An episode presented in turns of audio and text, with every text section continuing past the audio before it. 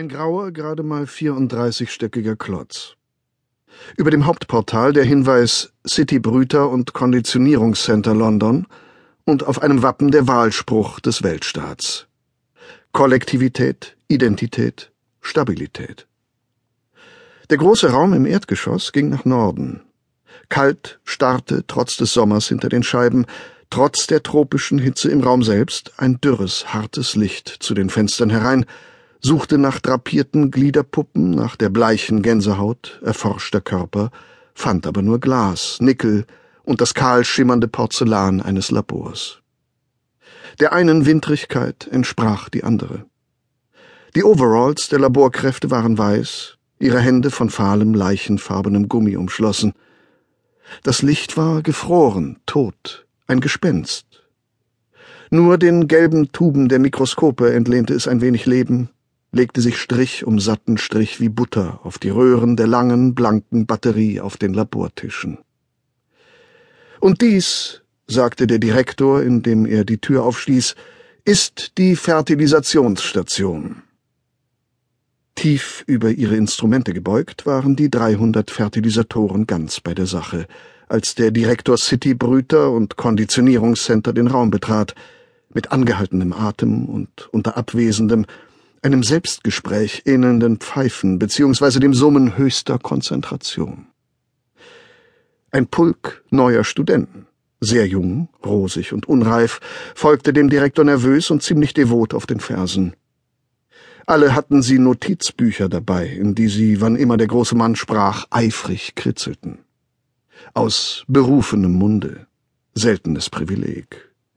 Der DCK London bestand stets darauf, Studienanfänger persönlich durch die Abteilungen des Centers zu führen. Damit Sie sich ein allgemeines Bild machen können, sagte er ihnen dann. Ein allgemeines Bild mussten Sie schließlich schon haben, wenn Sie qualifizierte Arbeit leisten sollten. Allerdings, da aus Ihnen ja gute, glückliche Mitglieder der Gesellschaft werden sollten, ebenso allgemein wie nur möglich.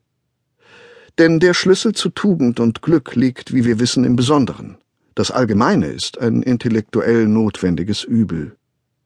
Nicht Philosophen, sondern Laubsäger und Briefmarkensammler bilden das Rückgrat der Gesellschaft. Ab morgen, fügte er gerne an und lächelte seinen Studenten mit fast verhängnisvoller Leutseligkeit zu, werden sie sich reinknien müssen, da wird ihnen für das Allgemeine keine Zeit bleiben. Bis dahin aber bis dahin war es ein seltenes Privileg aus berufenem Munde direkt ins Notizbuch. Die Neulinge kritzelten wie verrückt. Hochgewachsen und etwas hager, aber sehr aufrecht, führte sie der Direktor hinein. Er hatte ein langes Kinn, große Zähne und einen ausgeprägten Überbiss, den seine vollen, üppig geschwungenen Lippen gerade noch bedeckten, wenn er nicht sprach. Alt, jung, dreißig, fünfzig, fünfundfünfzig? Schwer zu sagen. Außerdem stellte sich die Frage nicht. In diesem ihrem Jahr der Stabilität 632 NF wäre sie niemandem in den Sinn gekommen. Ich fange am Anfang an, verkündete der DCK, und die Streber unter den Zuhörern hielten seine Absicht in ihren Notizbüchern fest. Fange am Anfang an. Das, er wedelte mit der Hand, sind die Inkubatoren. Er zog eine Schutztür auf und zeigte ihnen unzählige Stellagen nummerierter Reagenzröhrchen. Die wöchentliche Lieferung OVA, erklärte er, die wir hier bei Körpertemperatur lagern, während die männlichen Gameten, er zog eine weitere Tür auf, von 37 auf 35 Grad runtergeregelt werden. Volle Körpertemperatur macht steril. Thermowäsche macht den Bock zum Hamel, aber keine Lämmer.